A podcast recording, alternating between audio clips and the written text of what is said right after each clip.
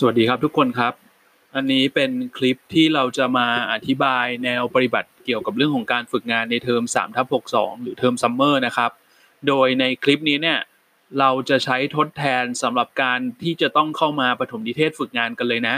ดังนั้นแปลว่ารายละเอียดที่คุณจะได้รับฟังในคลิปต่อไปเนี้ยจะประกอบไปด้วยเนื้อหาอยู่ 2 อย่างนะครับ อย่างที่ 1 คือผมจะมาอธิบายตามเอกสารที่ส่งให้คุณก่อนหน้านี้ ที่เป็นแนวปฏิบัติการฝึกประสบการณ์วิชาชีพของเทอม3ทับ62 นะ ที่ผมบอกให้คุณอ่านในเบื้องต้นก่อนนะครับ เมื่อคุณอ่านแล้วผมผมก็อ่านเหมือนคุณนั่นแหละ ซึ่งผมก็เขาผมจะอ่าซึ่งผมก็เข้าใจว่าเมื่อคุณอ่านแล้วเนี่ยมันจะมีรายละเอียดบางอย่าง ซึ่งในเอกสารยังไม่ได้บอกอย่างชัดเจนเพียงพอ หรือผมควรจะแนะนำว่าจะได้ทำยังไงอะเพื่อคุณจะได้สะดวกในการดำเนินการเนาะอันนี้คือประเด็นแรกครับ แล้วส่วนประเด็นที่ 2 ก็คือจะพูดในส่วนของเรื่องที่เกี่ยวข้องกับการนิเทศ การฝึกงานในเทอม 362 เลยว่า มีรายละเอียดอะไรที่คุณต้องรู้บ้างเกี่ยวกับการฝึกงานในเทอม 362 อะไรอย่างนี้เนาะนะครับ ดังนั้นเรามาเริ่มกันที่ประเด็นแรกครับทุกคนครับนะเรามาเริ่มกันที่ประเด็นแรก ในประเด็นที่1ครับทุกคนครับคือเป็นเรื่องที่เกี่ยวกับแนวปฏิบัติของการฝึกประสบการณ์วิชาชีพในเทอม3ทับ62 อย่างที่อย่างที่ทุกคนรู้กันดีครับ ว่าในเทอมเนี้ยในช่วงเวลาเนี้ยมันมีสถานการณ์ของโรคติดต่อโควิดเนาะนะครับหรือโคโรนานะครับ ดังนั้นตามปกติแล้วอะอย่างที่เราเรียนกันในวิชาเตรียมฝึกเนี่ย คุณก็จะรู้ว่า เวลานักศึกษาคนไหนจะออกฝึกงานเนี่ย มันต้องกรอกเอกสารฝองอหนึ่งฝองอสี่อะไรเงี้ยเนาะถูกต้องไหมแต่ว่าตามปกติเนี่ยคุณจะต้องเข้าไปเอาเอกสารที่คณะ คุณต้องมาติดต่อผมที่คณะ ซึ่งณตอนนี้คุณไม่สามารถทำอย่างนั้นได้ ดังนั้นเอกสาร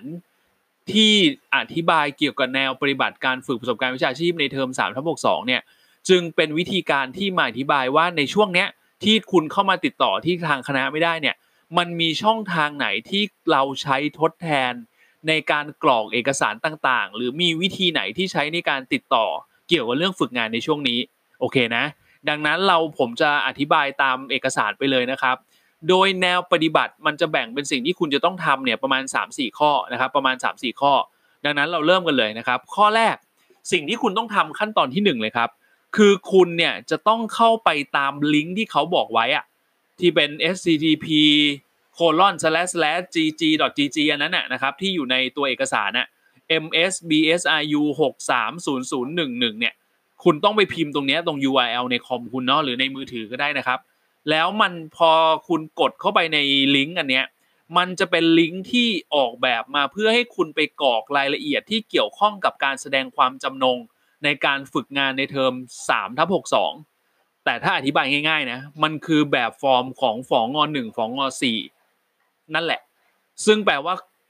คุณก็ต้องกรอกอยู่ดีอะแต่คราวนี้เราไม่ได้กรอกในรูปของเอกสารน่ะแต่เรากรอกในลักษณะของออนไลน์โอเคนะครับ ดังนั้นสิ่งแรกที่คุณต้องทำคือคุณต้องเข้าไปที่ลิงก์นั้น เพื่อไปกรอกเอกสารทดแทนฝองอหนึ่งฝองอสี่โอเคนะ โดยข้อมูลที่คุณต้องมีและต้องเตรียมไว้ก่อนที่คุณจะไปกรอกครับ ประกอบไปด้วยหนึ่งแน่นอนเลย คุณต้องเตรียมชื่อนามสกุลของคุณไว้ ซึ่งนี้คุณรู้อยู่แล้ว รหัสประจำตัวนักศึกษา อันนี้คุณรู้อยู่แล้ว สาขาวิชาคือสาขาวิชาการบริหารทรัพยากรมนุษย์ เบอร์โทรศัพท์มือถือ รบกวนขอเป็นเบอร์ที่มันติดต่อได้เนาะเพราะเมื่อคุณกรอกรายละเอียดไปแล้วเนี่ยเผื่อมีอะไรตกหล่นเผื่อมีอะไรที่ต้องเป็นข้อมูลที่จะแจ้งคุณเนี่ยจะได้สามารถติดต่อทางโทรศัพท์มือถือนี้ได้นะครับ ต่อมาคืออีเมล แต่อีเมลวันนี้ไม่ใช่ว่าจะเป็นอีเมลอะไรก็ได้ เขาจะให้คุณใช้อีเมลที่เป็น Gmail เท่านั้นคำถามคือเฮ้ยทำไมอะทำไมต้องมาบังคับให้ใช้ Gmail ด้วย ประเด็นมันอยู่ตรงนี้ครับทุกคนครับ สาเหตุที่เขาต้องให้คุณใช้อีเมล ซึ่งเป็น Gmail เท่านั้นเนี่ยคุณต้องไปสมัครกันเนาะนะครับสำหรับใครที่ไม่มีก็ต้องไปสมัครนะครับเพราะว่าเดี๋ยวเขาจะเอาอีเมลวันนี้ไปใส่ในระบบ แล้วเขาจะใช้ การติดต่อคุณเนี่ยผ่านระบบ Google Drive หรือทาง Gmail อย่างเดียวอะ่ะ ดังนั้นถ้ามันเป็นเมลอื่นตามที่ผมเข้าใจเนี่ยมันไม่สามารถใช้ระบบที่เขาตั้งเอาไว้ได้ ดังนั้นเลยต้องใช้เมลที่เป็น Gmail ดังนั้นถ้าใครมีอยู่แล้วใช้อันเดิมได้ครับที่เป็น Gmail แต่ถ้าใครไม่มีรบกวนไปสมัครเนาะก่อนที่จะเข้าไปกรอกรายละเอียดนะครับนะตามนี้ต่อมาอีกอย่างหนึ่งที่คุณต้องเตรียมครับ คือรูป รูปอันนี้ก็ต้องเป็นไฟล์ JPEG แหละ เพราะผมเชื่อว่าเขาก็คงให้คุณแนบในตัวเอกสารนั้นๆก็ไปก๊อปมาแล้วก็มาเพสมาวางนะครับ แต่ในรูปเนี้ยโอเคนะ ผมเข้าใจสถานการณ์นะ คือถ้าตามความเป็นจริงเนี่ย เวลาเราแปะในเอกสารฝองง4หรือฝองง2ใหม่เนี่ย เราจะใช้เป็นรูปที่คล้ายๆ รูปติดบัตรอะหรือรูปที่มันเป็นรูปทางการนะเนาะแต่ในช่วงเนี้ยผมเข้าใจนะว่าบางคนอาจจะไม่สะดวกที่จะไปถ่ายรูปใหม่ อาจจะไม่ได้สะดวก ที่จะไปตามร้านถ่ายรูปแบบบางร้านถ่ายรูปอาจจะยังไม่เปิดอะไรอย่างนี้เนาะดังนั้นเอางี้ครับทุกคนครับ ผมขออย่างนี้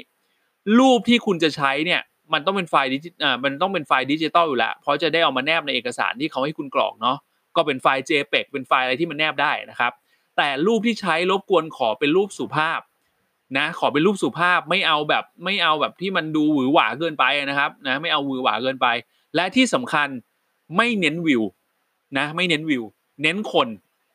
และเน้นคนไม่ใช่คนเต็มตัว เพราะประเด็นคือเราอยากรู้ว่าหน้าตาของคนคนนี้หน้าตาเป็นยังไง ดังนั้นเน้นหน้าไว้หน่อยนะครับอาจจะเป็นเฮดช็อตก็ได้นะครับอาจจะเป็นครึ่งตัวก็ได้นะครับอย่าเน้นวิวเน้นตัวมากนะครับเอาแค่ครึ่งตัวหรือว่าหน้าแค่ตรงช่วงตั้งแต่อกจนถึงหัวอะไรเงี้ย มันจะได้รู้ว่าหน้าตาเป็นยังไง ใครเป็นคนเป็นเจ้าของเอกสารฉบับนี้ เพราะอาจารย์นิเทศ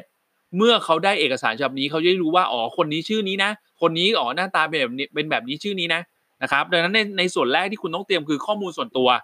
อีเมล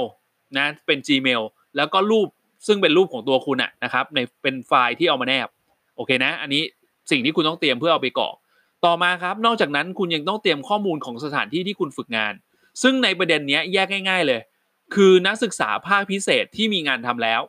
กับนักศึกษาภาคพิเศษที่ไม่ได้มีงานทำเรามาเริ่มสำหรับคนที่กลุ่มที่ง่ายก่อน กลุ่มที่ง่ายคือนักศึกษาภาคพิเศษที่มีงานทำแล้ว ถ้านักศึกษาภาคพิเศษคนไหนมีงานทำแล้ว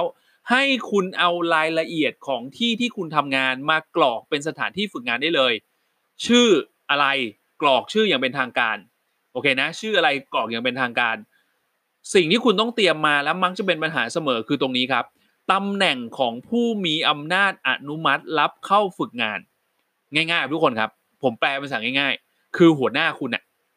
ใครเป็นหัวหน้าคุณในที่ทำงาน และใครจะเป็นคนประเมินการฝึกงานให้คุณ ให้ใส่ตำแหน่งตำแหน่งนั้นรบกวนตำแหน่งเป็นภาษาไทยเนาะนะครับ แต่ถ้าตำแหน่งมันไม่มีชื่อภาษาไทยจริง ๆ ก็ใช้เป็นภาษาอังกฤษได้ แต่ผมเชื่อว่าทุกบริษัทมันจะมีตำแหน่งที่มันเป็นชื่อภาษาไทยแน่นอนอะยังไงเขาน่าจะกำหนดไว้นะครับ แล้วสิ่งที่คุณต้องเตรียมต่อมาคือเบอร์โทรศัพท์ของหน่วยงาน และก็ชื่อของผู้ประสานงาน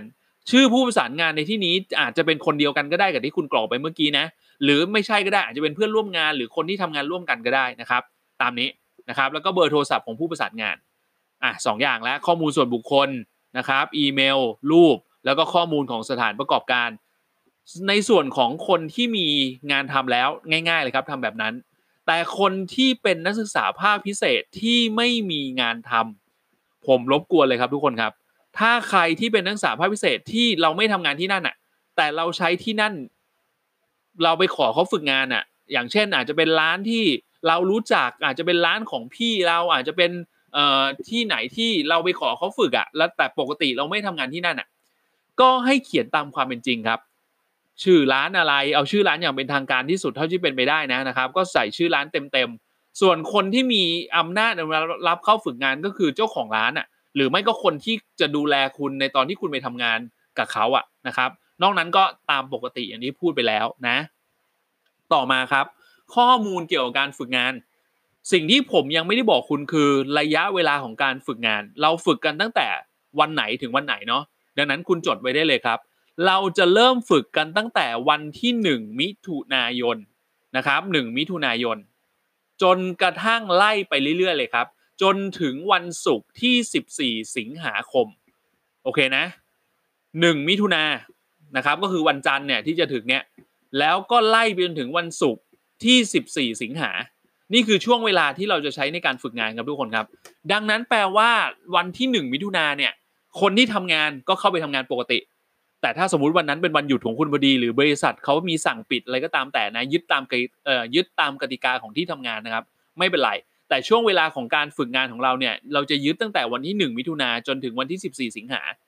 ดังนั้นครับสำหรับนักศึกษาภาคพิเศษที่มีงานทำก็ไปทำงานตามปกติ แล้วก็ใช้ช่วงระยะเวลาตั้งแต่ 1 มิถุนาจนถึง 14 สิงหาเนี่ยเป็นช่วงเวลาของการฝึกงานสำหรับนักศึกษาภาคพิเศษที่ไม่มีงานทำ แล้วไปขอเขาทำงาน ไปขอเขาใช้ที่นั่นเป็นที่ฝึกงาน คุณก็เริ่มฝึกงานตั้งแต่วันที่ 1 มิถุนาเหมือนกัน แล้วก็ไล่ไปจนถึงวันที่ 14 สิงหาเช่นเดียวกัน แต่ถ้าช่วงนั้นมันมีปัญหาเช่นเขามีการสั่งหยุดเขามีการสั่งปิด ให้ยึดกติกาของที่ฝึกงานเป็นหลักนะครับนะสมมุติเขามีปิดห้าง สมมุติว่าเขามีการหยุดต้องหยุดสถานประกอบการเพื่อเคลียร์สถานการณ์อะไรบางอย่างอะไรเงี้ยไม่เป็นไรนะแต่ว่าถ้ามีปัญหาอะไรให้ติดต่อผมหรือจารย์นิเทศแล้วกันเนาะ นะครับ ตามนี้นะครับ ดังนั้นนี่คือข้อมูลเบื้องต้นครับ ที่คุณจะต้องเตรียมไว้เพื่อใช้ในการกรอกในลิงก์ที่คุณต้องเข้าไป ตามนี้นะครับทุกคนครับ ต่อมาครับเมื่อคุณกรอกเรียบร้อยแล้วไอเอกสารอันเนี้ยมันก็จะเข้าไปอยู่ในระบบ แล้วทางส่วนกลางคือฝ่ายวิชาการของคณะเนี่ยเขาจะสรุปแล้วว่านักศึกษาที่ลงทะเบียนวิชาฝึกงานเนี่ยมีใครกรอกเข้ามาบ้าง ถ้าใครลงทะเบียนฝึกงานแล้วไม่กรอกตามลิงก์นี้ สิทธิ์การฝึกงานจะสิ้นสุดลงทันทีนะครับ เพราะว่าเมื่อคุณลงทะเบียนแล้ว คุณก็ต้องแจ้งเอกสารต่างๆ อย่างเป็นทางการให้คณะทราบด้วย ดังนั้นนะ ดังนั้นนะ ดังนั้นเมื่อคุณดังนั้นใครจะฝึกงานเทอมนี้ต้องกรอกอันนี้ให้เรียบร้อยนะครับคำถามคือกรอกภายในเมื่อไหร่นะกรอกภายในเมื่อไหร่ วันนี้เป็นวันเสาร์ที่ 30นะครับวันเสาร์ที่ 30 ผมให้เวลาคุณ 1 สัปดาห์นะครับผมให้เวลาคุณ 1 สัปดาห์ ดังนั้นวันนี้วันเสาร์ที่ 30เนาะหสัปดาห์ก็วันที่6นะครับ6มิถุนาต้องเรียบร้อย ผมจะไปตามกับทางคณะว่ามีใครขาดตกบกพร่องยังไม่ยังไม่ได้ลงอะยังไม่ได้กรอกบ้าง แล้วถ้ายังไม่กรอกจะถือว่าคุณโดนตัดสิทธิ์การฝึกงานนะนะครับ แต่ถ้าใครติดปัญหาเรื่องการกรอกอะไรรบกวนติดต่อผมแล้วกันนะครับเผื่อจะได้แนะนำกันได้นะครับ แต่ผมว่ารายละเอียดในคลิปนี้มันครบถ้วนอยู่แล้วอะนะครับอะต่อมา เมื่อคุณกรอกแล้วเอกสารนี้มันจะเข้าไปในระบบ แล้วทางคณะเขาจะส่งเอกสารนี้ให้ผมตรวจสอบอีกทีนะครับ ให้ผมตรวจสอบอีกที ดังนั้นถ้ามันมีอะไรที่กรอกผิด อะไรที่กรอกไม่ครบถ้วน เดี๋ยวผมอาจจะต้องติดต่อคุณเป็นการส่วนตัว ซึ่งผมจะผ่านไปทางไลน์กรุ๊ปของเรานะ ถ้าใครที่มีปัญหาผมจะส่งไปในกรุ๊ปเลยนะว่าคนนี้คนนี้คนนี้รบกวนติดต่อกลับผมด้วยนะครับอะต่อมานะครับ ต่อมาเมื่อคุณบันทึกไปเรียบร้อยแล้ว ก็ไปตามขั้นตอนเนี่ยคุณไม่ต้องทำอะไร คุณแค่รอว่าถ้าคุณครบถ้วนก็ไม่โดนติดต่อ ถ้าคุณไม่ครบถ้วนเดี๋ยวผมติดต่อคุณเอง โอเคนะ แต่นอกจากนั้นครับทุกคนครับ นอกจากนั้น ถ้าตามปกติแล้วเนี่ย เมื่อคุณส่งเอกสารฝองงอนหนึ่งฝองงอนสี่เรียบร้อย ก็คือเราทำออนไลน์แทนนะเนาะนะครับ เราจะรอวันปฐมนิเทศนักศึกษาฝึกงาน แต่ครั้งเนี้ยมันจะไม่มีการปฐมนิเทศนักศึกษาฝึกงานครับ ที่คุณจะต้องเข้ามา เราจะใช้คลิปนี้แทนการประถมนิเทศนักศึกษาฝึกงานกันเลยโอเคนะ ดังนั้นรายละเอียดมีงี้ทุกคนครับ ถ้าคุณยังพอจำเนื้อหาในวิชาเตรียมฝึกได้ คุณจะรู้ว่าในวันที่คุณมาประถมนิเทศนักศึกษาฝึกงานเนี่ยคุณจะได้เอกสารที่มันเป็นเอกสารประเมินการฝึกงาน